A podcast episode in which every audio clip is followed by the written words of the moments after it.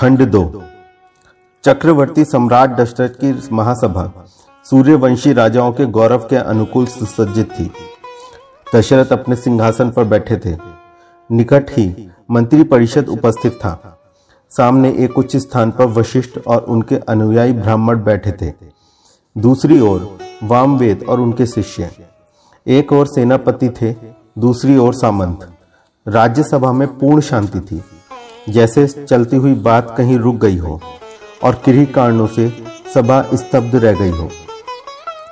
सहसा उन निशब्दता को भंग करता हुआ सम्राट का स्वर गुंजा तो गुरुदेव, क्या आदेश है? वशिष्ठ ने सारी राज्यसभा का मौन निरीक्षण किया और अंत में अपने नेत्र सम्राट के चेहरे पर टिका दिए।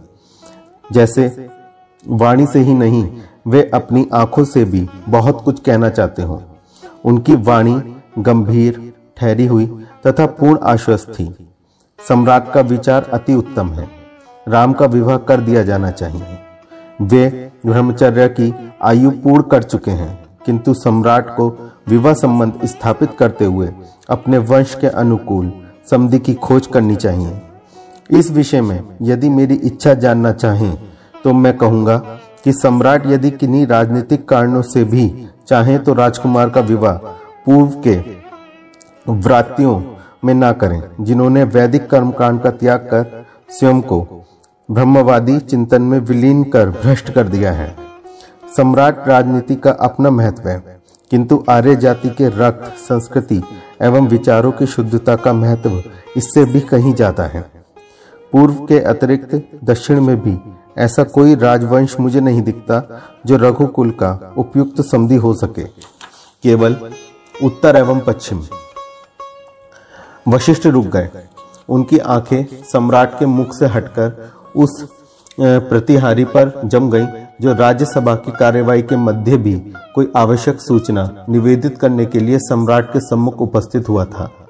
निश्चित ही समाचार अत्यंत आवश्यक था। अन्यथा इस प्रकार कार्यवाही के मध्य में सभा, भजन के भीतर प्रवेश करने का साहस न करता। वशिष्ठ के साथ साथ प्रत्येक उपस्थित व्यक्ति का ध्यान प्रतिहारी की ओर आकर्षित हो चुका था। सम्राट की अनुपस्थिति पाते ही, अनुमति पाते ही प्रतिहारी ने निवेदन किया, सम्राट, द्वार पर स्वयं ऋषि विश्वामित्र अपने शिष्य मंडली के साथ उपस्थित हैं। विश्वामित्र, राज्यसभा में प्रत्येक उपस्थित प्रत्येक चेहरे से कोई ना कोई प्रतिक्रिया व्यक्त की। सबसे अधिक प्रभाव बूढ़े सम्राट दशरथ पर हुआ। विश्वामित्र निष्प्रयोजन नहीं आते।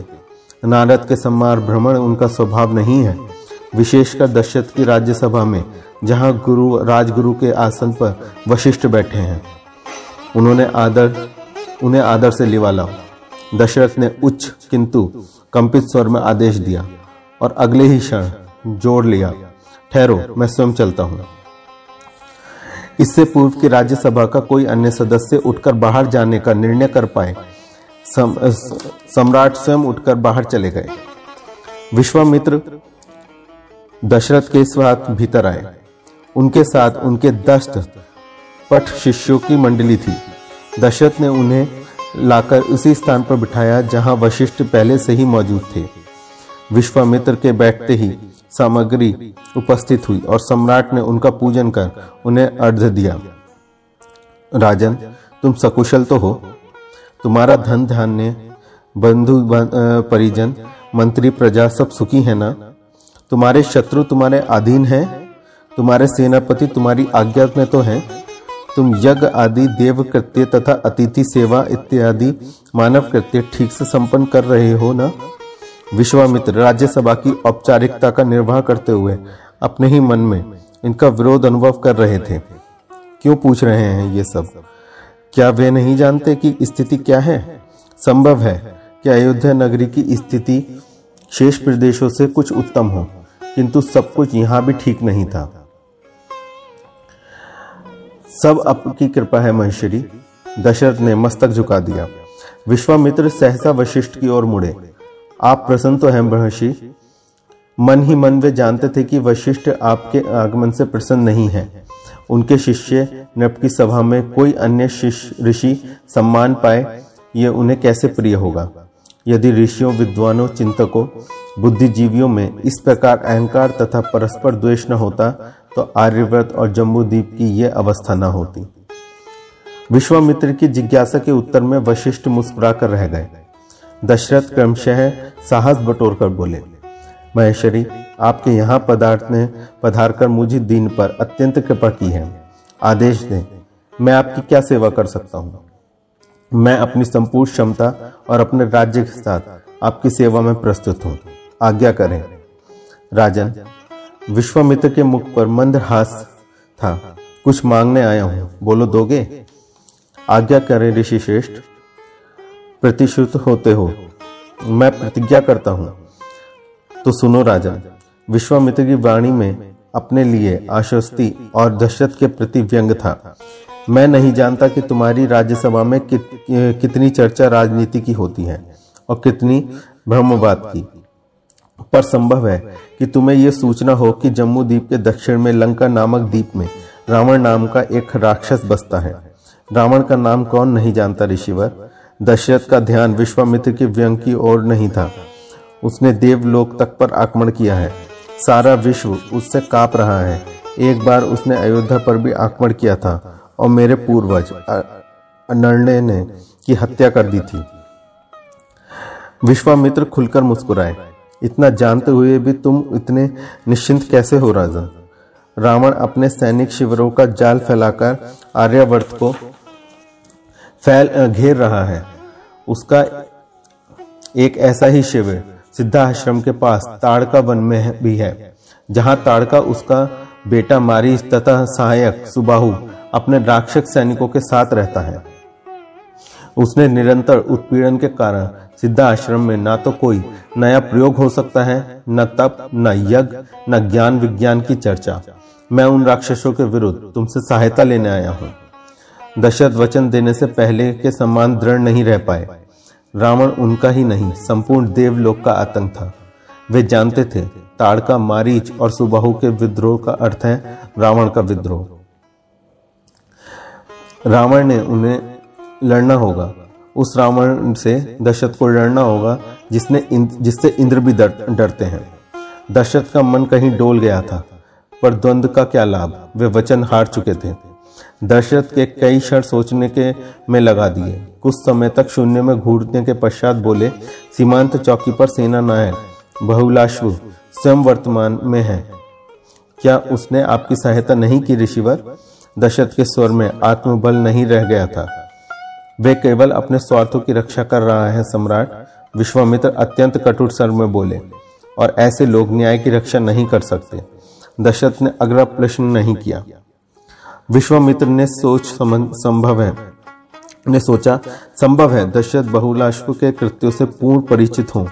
तभी तो उन्होंने ये नहीं पूछा कि ऋषि के इस आरोप का क्या परिणाम प्रमाण है। इस बार जब दशरथ बोले तो उनका स्वर अत्यंत संकुचित था। मैं स्वयं अपनी चतुरंगिणी सेना लेकर आपके आश्रम की रक्षा करूँगा, ऋषिवर। दशरथ के शब्दों में जितनी तत्परता थी, उनकी वाणी तथा आकृति में उसका सर्वथा अभाव था। विश्वामित्र हंस पड़े। इतना ना कष्ट करो राजन मैं तुम्हें और तुम्हारी चतुरंगिणी सेना को लेने नहीं आया हूँ। तुम्हें अपने अयोध्या की रक्षा करने के लिए भी सेना की आवश्यकता होगी। राजधानी तुम्हारे लिए अत्यंत आवश्यक है, और तुम राजधानी के लिए। अपनी आयु और क्षमता को पहचानो। राजन, वन्य जीवन तुम्हारे लिए असहनीय है। सम्राट मेरे यज्ञ की रक्षा के लिए, केवल दस दिनों की अवधि के लिए तुम अपने राम को मुझे दे दो। दशरथ एकदम सन्नाटा खा गए। राम राम राक्षसों से लड़ने जाएँगे। जिन राक्षसों के अत्याचारों को देखते हुए भी वे उनकी सदा उपेक्षा करते रहे, उनसे लड़ने के लिए वे अपने राम को कैसे भेज सकते हैं? किस बुरी घड़ी में तुम आए विश्वामित्र? मैं तो अपनी छोटी सी गृहस्थी में प्रसन्न था। कोई बड़ी आशा आकांक्षा लेकर जोखिम का काम मैंने कभी नहीं सोचा था। पर जब आपने राम को राक्षसों के मुख में धकेल कर मैं स्वयं को नहीं बचाना चाहता, दशरथ की आँखें डबडबा गईं अत्यंत दीन स्वर में बोले, ऋषिवर, जिस रावण से मैं जीवन भर डरता रहा, जिसके भय से मैंने रघुवंश की पराजय की प्रतिशोध की बात कभी नहीं सोची, जिसके विरुद्ध मैं अपने पुत्र को कैसे भेज दूँ? मेरा राम अभी कुल 25 वर्षों का है मैं तो उसके विवाह की बात सोच विश्वामित्र ने बात पूरी नहीं होने दी। दशरथ, आर्य सम्राट जब क्या कोई छोटी बालिकाओं के समान गुड्डे गुड़ियों का ही खेल खेलते रहेंगे? इस आर्यवर्त के भविष्य के विषय में सोचने का दायित्व किसे सौंप दिया है तुम लोगों ने? दशरथ की आँखों से दो आँसू चू पड़े। मेरे पुत्र की रक्षा करो ऋषिशेष, उसे असमय काल के मुख में मत धकेलो। विश्व कुछ अशुभ रह गए। कितना प्रेम है दशरथ को राम से, और उन्होंने क्या सुन रखा था? तो क्या उनकी ये वे सूचनाएँ गलत थी? क्या अयोध्या से सिद्धाश्रम तक जाते जाते तथ्य बदल जाते हैं? और यदि दशरथ के विषय में सूचनाएँ गलत थी तो राम के विषय में प्राप्त तथ्य गलत हो सकते हैं। किंतु इनकी स्तब्धता टिकी नहीं। दशरथ का प्रतिशु होकर इस प्रकार आनाकानी करना, दशरथ क्या समझता है उन्हें? क्या वे ये अपमान सह जाएँगे? विश्वामित्र के नेत्र क्रमशः रक्तिम हो उठे। वे अपना दीर्घ परीक्षण आत्मनियंत्रण खो चुके थे। दीर्घ परीक्षित आत्मनियंत्रण खो चुके थे। वे भूल गए थे कि दशरथ के राज्यसभा में बैठे हैं। आज उन्हें यह सत्य कह ही देना होगा, जिसे वे शब्द के अभिव्यक्त करना नहीं चाहते थे। देश और काल का भान उन्हें नहीं था। इस समय वे शुद्ध सत्य थे सत्य थे, कर्तव्य थे। दशरथ दशरथ, विश्वामित्र के उग्र सर ने राज्यसभा थर्रा उठी। वीर हो तुम्हें, मैं नहीं मानता था। वीर तो तुम्हें मैं नहीं मानता था। किंतु आज तुम ये सिद्ध करना चाहते हो कि तुम अपने वचन की रक्षा भी नहीं कर सकते। तुम्हारा नाश बिना सोचे समझे वचन दे देने की इतनी आतुरता से होगा दशरथ, जितने की भी ऋषि मुनि, चिंतक, बुद्धिजीवी, सत्य और न्याय की रक्षा के लिए रघुवंशों की ओर देखा करते थे। उन सबको तुमने अपने आचरण से हताश कर डाला है। आज कोई भी व्यक्ति तुमसे न्याय के नाम पर कोई अपेक्षा नहीं रखता। ये मेरी ही मूर्खता थी कि मैं तुम्हें इतनी बड़ी आशा ले, तुमसे इतनी बड़ी आशा लेकर आया। लोग ठीक कहते हैं, दशरथ का राज्य उनके अपने प्रसादों के भीतर भी शायद नहीं है। वहाँ के कई का राज्य है। ऋषिवर, दशरथ ने कातर स्वर में टोका। आज मुझे कह लेने दो दशरथ। विश्वामित्र बोले, हम बुद्धिजीवियों ने अनासक्त होकर तुम्हें शासन सौंप दिया। तो तुम सत्ताधारी ये समझते हो कि सामान्य प्रजा तुम्हारे भोग के साधन जुटाने का माध्यम मात्र है। तुम समझते हो प्रजा मात्र कीट पतंग है। पर दशरथ, आज मैं तुम्हें बताने आया हूँ कि हमारी रक्षा पर तुम, हम पर कोई कृपा नहीं करते। ये तुम्हारा कर्तव्य है। आज तुम उनसे उन्मुख हो रहे हो जो कुशिक नंदन, विश्वामित्र तुम्हारे सामने स्पष्ट कर देता हूँ कि हम अनासक्त बुद्धिजीवों में तुम्हारे जैसे अनेक शासकों को निर्माण करने की क्षमता है। मैं किसी भी स्वस्थ क्षत्रिय को दिव्य अस्त्रों का ज्ञान देकर सम्राट दशरथ बना सकता हूँ। मैं प्रतिज्ञा करता हूँ। शांत हूँ भरतश्रेष्ठ वशिष्ठ सारे वार्तालाप में पहली बार बोले, आप कोई प्रतिज्ञा ना करें। सम्राट के प्रति उदार हों। सम्राट अपने वचन से वचन से पीछे नहीं हट रहे। वे स्वयं अपनी चतुरंगिनी सेना लेकर आपकी रक्षा करने हेतु तत्पर है। किंतु आप राजकुमार राम को ही ले जाना चाहें तो ले जाएँ। सम्राट बाधा नहीं देंगे। इनके संकोच का कारण पुत्र के प्रति मोह ही है। कर्तव्य शून्यता नहीं। मैं राम को आपको सौंपता हूँ। किंतु गुरुदेव दशरथ के मुख से निश्वास निकल गया। उद्विद न हो सम्राट। वशिष्ठ ने उन्हें सांत्वना दी और फिर विश्वामित्र से संबोधित हुए। मैं आपके यश की रक्षा हेतु दस दिनों के लिए राम आपको सौंपता हूँ। किंतु आप मुझे वचन दें कि उसकी रक्षा के लिए आप उत्तरदायी होंगे और राजकुमार को साकुशल, सम्राट को लौटाना आपका कर्तव्य होगा। मुझे स्वीकार है, विश्वामित्र बोले। दशरथ का बूढ़ा मन समझ नहीं पा रहा था कि वे हंसे या रोए। वे तो वचन हार ही चुके थे। अब गुरु वशिष्ठ भी राम को दे देने के लिए प्रतिशुद्ध हो गए थे। पर गुरुदेव ने स्पष्ट कर दिया था कि अवधि केवल दस दिनों की होगी और उनकी रक्षा का दायित्व विश्वामित्र का होगा। क्या वे मान लें कि इस दस दिन के पश्चात राम सुरक्षित लौट आएँगे? क्या यह संभव है? और यदि ऐसा न हुआ तो वे गुरु वशिष्ठ से क्या कहेंगे? दशरथ का मन कहीं अपने आप से ही खींच उठा था। उन्हें इस प्रकार आतुर होकर वचन देने की क्या जल्दी थी? और उन्हें सत्यवादी बनकर ही क्या करना था? क्यों नहीं वे स्पष्ट कह सकते कि वे राम को ऋषि के साथ नहीं भेजेंगे? पर गुरु वशिष्ठ ने शायद राम को बुला ही भेजा था। दशरथ अपने भीतर ही कहीं बहुत टूट चुके थे। आज के लिए इतना ही। अगला अंक लेकर जल्दी ही उपस्थित होगा धन्यवाद।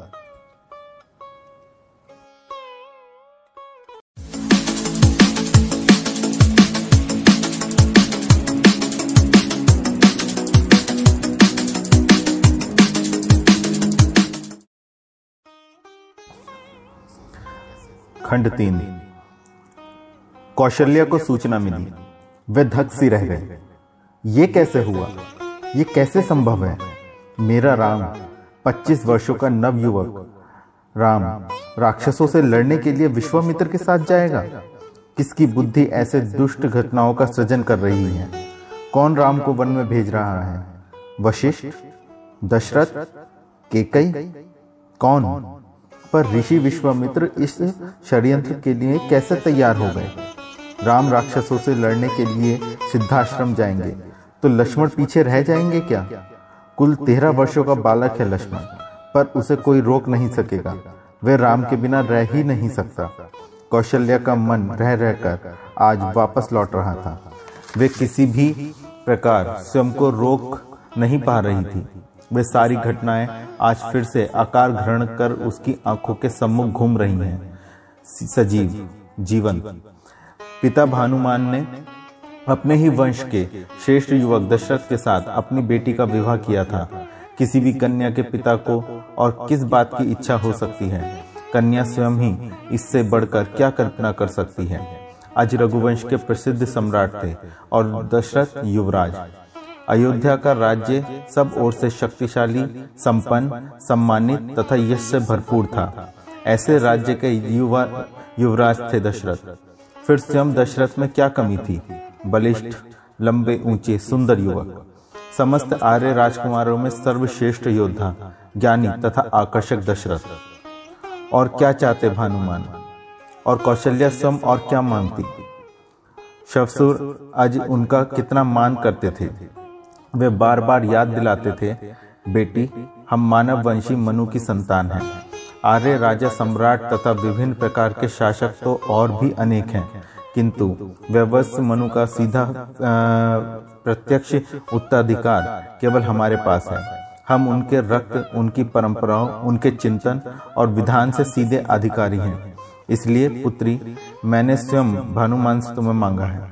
भानुमान की मानव वंशी है। सम्राट और भी हैं, उनकी राजकुमारियाँ भी हैं। किंतु मैं नहीं चाहता कि दूसरे वंशों की विभिन्न चिंतन परंपराओं तथा संस्कारों में पड़ी कन्याएँ मेरे घर में आकर मेरी अगली पीढ़ियों को ऐसे संस्कार दें जो मानव वंश के अनुकूल न हो। पुत्री, तू केवल दशरथ की पत्नी ही नहीं अच की पुत्र वधु ही नहीं है। तेरे ऊपर मनु की महान परंपरा तथा संस्कारों संस्कारों को स्थिर रखने का गुरु आदित्य उत्तराधिकारित भी है। और शफसुर की आज्ञाओं तथा इच्छाओं को सा अक्षर पालन करने का प्रयत्न किया था कौशल्या ने। वह जानती थी, मानव वंश में नारी पूर्णता पति के अधीन है, उसका कोई स्वतंत्र व्यक्तित्व नहीं है। वे वंश समाज में पितृसत्ता को उसकी पराकाष्ठा तक ले गया था।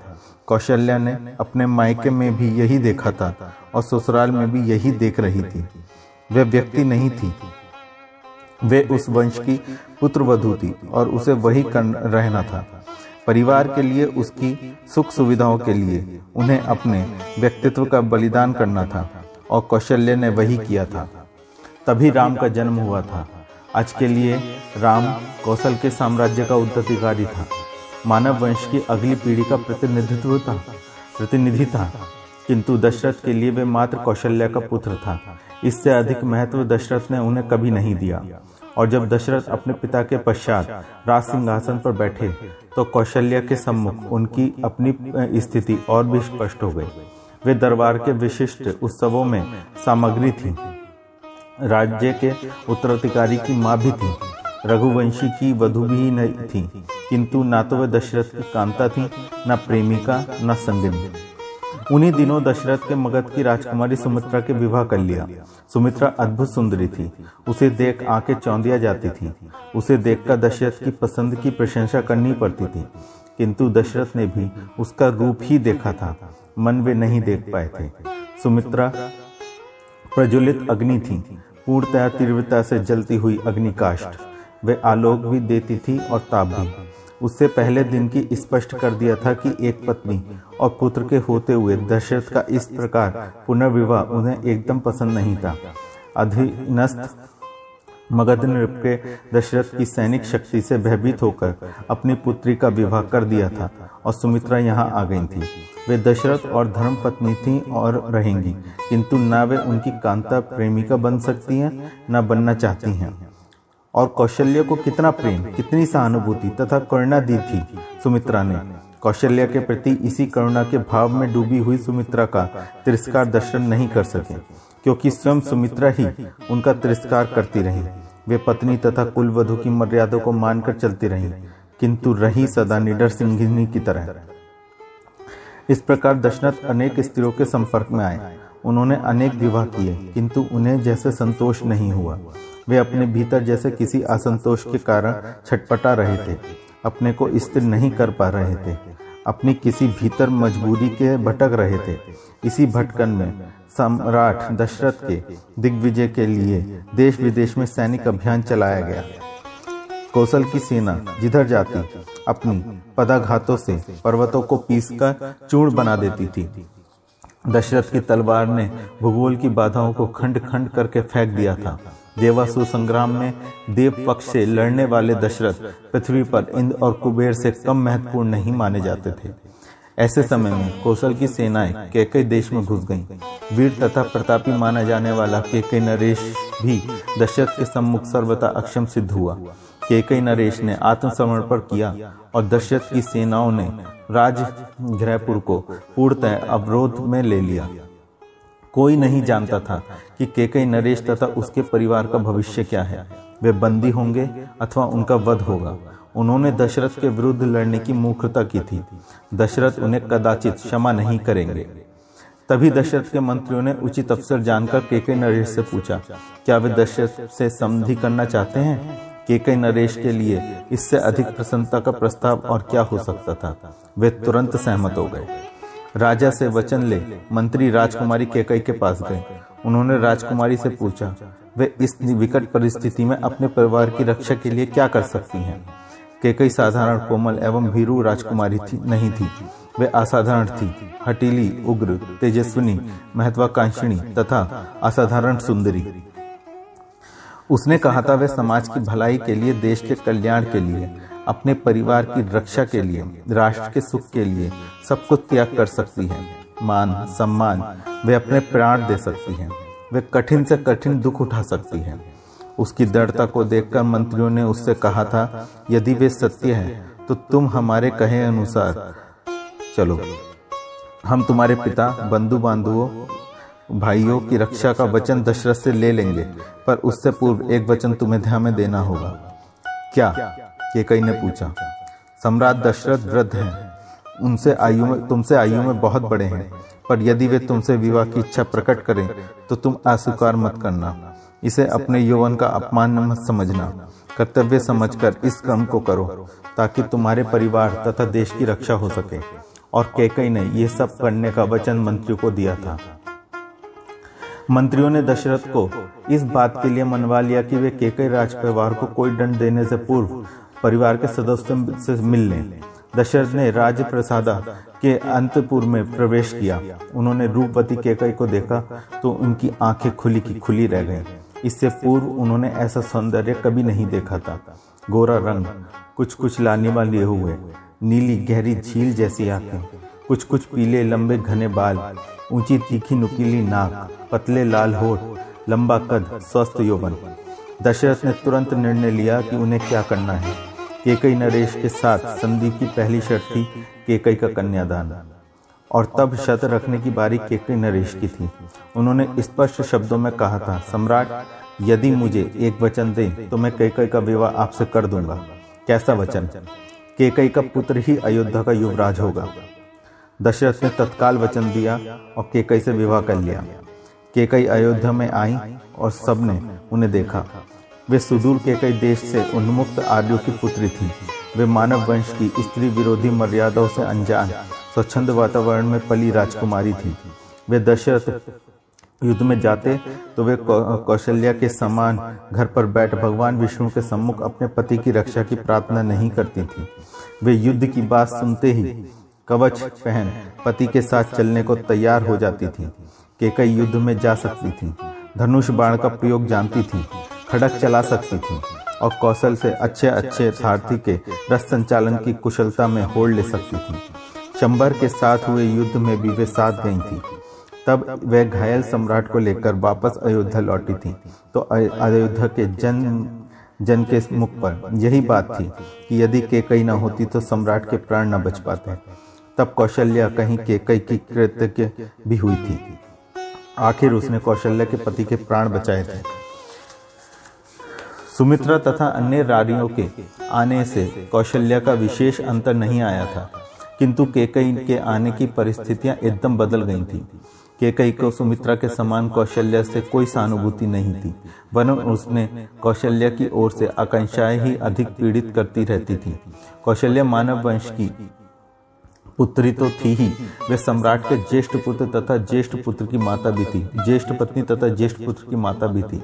वे सम्राट पर साम्राज्य के उत्तराधिकार पर अपने अधिकार जमा सकती थी। केकई को उससे सतर्क रहना था। उसकी उपेक्षा करनी थी। यदि संभव हो तो उसे पीड़ित भी करना था। कौशल्य ने अपने लिए दशरथ के हाथों सतत तिरस्कार, उपेक्षा तथा पीड़ा पाई थी। उन्होंने कहीं स्वयं को समझा लिया था मना लिया था कि वे इतने की ही अधिकारिणी हैं। और उन्हें इतना ही मिलेगा। किंतु केकई तथा दशरथ के हाथों राम का तिरस्कार कौशल्या का हृदय चीर जाता था। कौशल्या लाख प्रयत्न करने पर भी भूल नहीं पाती थी कि अपने विवाह के आरंभिक दिनों में केकई ने अपने महल में उस सख्तवश घुस आए बालक राम को अपनी दासी से पिटवाया था। और जब अत्यंत आक्रोश में भरकर कौशल्य ने इस बात की चर्चा दशरथ के सम्मुख की तो दशरथ ने उपेक्षा से मुँह फेर लिया था। सुमित्रा कितनी आग बबूला हुई थी इस घटना को सुनकर। वे कशा हाथ में लेकर केकई के महल में जाने को पूर्णतः उद्दित थी। वे कौशल्या ने रो रो कर उन्हें रोक लिया था। जब कौशल्या ने रो रो कर उन्हें रोक लिया था, किंतु बाद में परिस्थितियाँ बदल गई थी। कौशल्या आज तक नहीं जान सकी कि वे राम की शालीनता, गुण, दूसरों को जीत लेने की कला के कारण तथा यह केकई को अपने महल के अकेलेपन से ऊब गई थी, वे स्वयं आग्रह कर राम को अपने महल में बुलाने लगी। राम केकई का अत्यंत प्रिय हो उठा था और दशरथ भी केकई को देखकर राम के अनुकूल हो गए थे और तभी शंबर के साथ युद्ध वाली घटना घटी। अयोध्या के अनेक युद्धपति, सेनापति युद्ध में काम आए थे और सम्राट स्वयं गंभीर रूप से घायल होकर बिस्तर पर पड़े थे। राज्य के भीतर विद्रोह की स्थिति और बाहर से आक्रमण का भय सदा के समान उपस्थित था। ऐसी परिस्थितियों में पहली बार बाध्य होकर सम्राट ने याम को युवराज घोषित किया, किए बिना अयोध्या की रक्षा के लिए सैनिक अधिकार दिए थे। चौदह वर्ष के किशोर राम ने उन्हीं दिनों व्यवस्था, न्याय तथा सैनिक कर्म की जो योग्यता एवं क्षमता दिखाई थी, उससे प्रजा के साथ साथ दशरथ तथा केकई का मन भी जीत लिया था।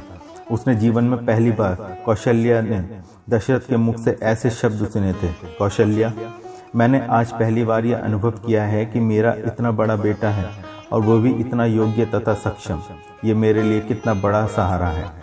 दशरथ की आँखों में बेहतर भावुकता बेहतर भावुकता के आँसू उमड़ आए थे। फिर बहुत थोड़े से अंतराल के साथ भरत और लक्ष्मण शत्रुघ्न का जन्म हुआ था। शायद ये पहली बार सम्राट तथा उनके शुभाकांक्षी मंत्रियों ने यह समझा था कि सम्राट क्रमशः बूढ़े और दुर्बल होते जा रहे हैं। इसके पश्चात युवराज पद के लिए सम्राट के पुत्रों में संघर्ष हो सकता था। फिर सम्राट को अपने लिए यश भी चाहिए था। प्रजा की आँखों में मन में प्रजा की आँखों में मन में सम्राट के चरित्र का बिंब खंडित नहीं होना चाहिए था कामुकतावश किए गए सम्राट के अनेक विवाहों के लिए किसी सार्थक व्यवस्था की आवश्यकता का अनुभव किया गया। सम्राट के दरबारी कवियों और इतिहासकारों ने दशरथ के पुत्रहीन होने, पुत्र की कामना से अनेक विवाह करने तथा अंत में ज्येष्ठी यज्ञ के माध्यम से चार पुत्रों की प्राप्ति की कथा बनाकर ग्राम ग्राम में प्रचारित कर दी।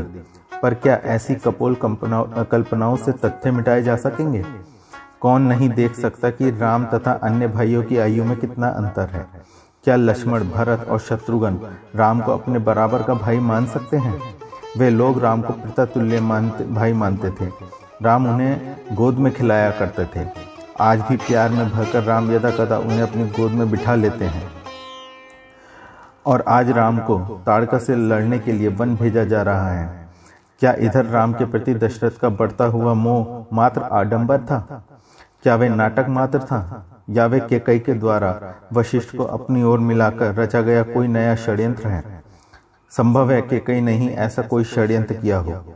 अपने बचपन से ही लक्ष्मण राम के अन्य अनुरागी रहे हैं। सुमित्रा ने सदा लक्ष्मण को राम के पीछे चलने का आदेश दिया है। कहीं ऐसा तो नहीं कि केकई राम को इस प्रकार मृत्यु के मुख में ढकेलने का प्रयत्न कर रही है। वे जानती है कि राम को जाते देख लक्ष्मण पीछे नहीं रहेंगे। वे भी तो साथ जाएँगे इन दिनों कि वहाँ हत्या हो जाएगी और केकई के बेटे का राज्य निष्कंटक हो जाएगा। पर विश्वामित्र इस षड्यंत्र में कैसे सम्मिलित हो गए? विश्वामित्र वशिष्ठ के भी, से भिन्न है। वे किसी प्रलोभन में किसी के दबाव में कोई गलत काम नहीं कर सकते। उन्हें धन का पद का भोग का कोई मोह नहीं हो सकता नहीं हो सकता। विश्वामित्र किसी षड्यंत्र में सम्मिलित नहीं हो सकते। अन्य अवश्य ही वे राम के हाथों राक्षस, राक्षसों का नाश करवाना चाहते हैं। तो क्या कौशल्या के राम इतने समर्थ हैं? वे जानती थी कि राम वीर हैं, सक्षम हैं, पर वे इतने समर्थवान हैं। कौशल्या का मन सहज ही विश्वास नहीं करता, पर वे विश्वामित्र पर विश्वास कर सकती थी। इसी के साथ ये खंड समाप्त हुआ। नमस्कार।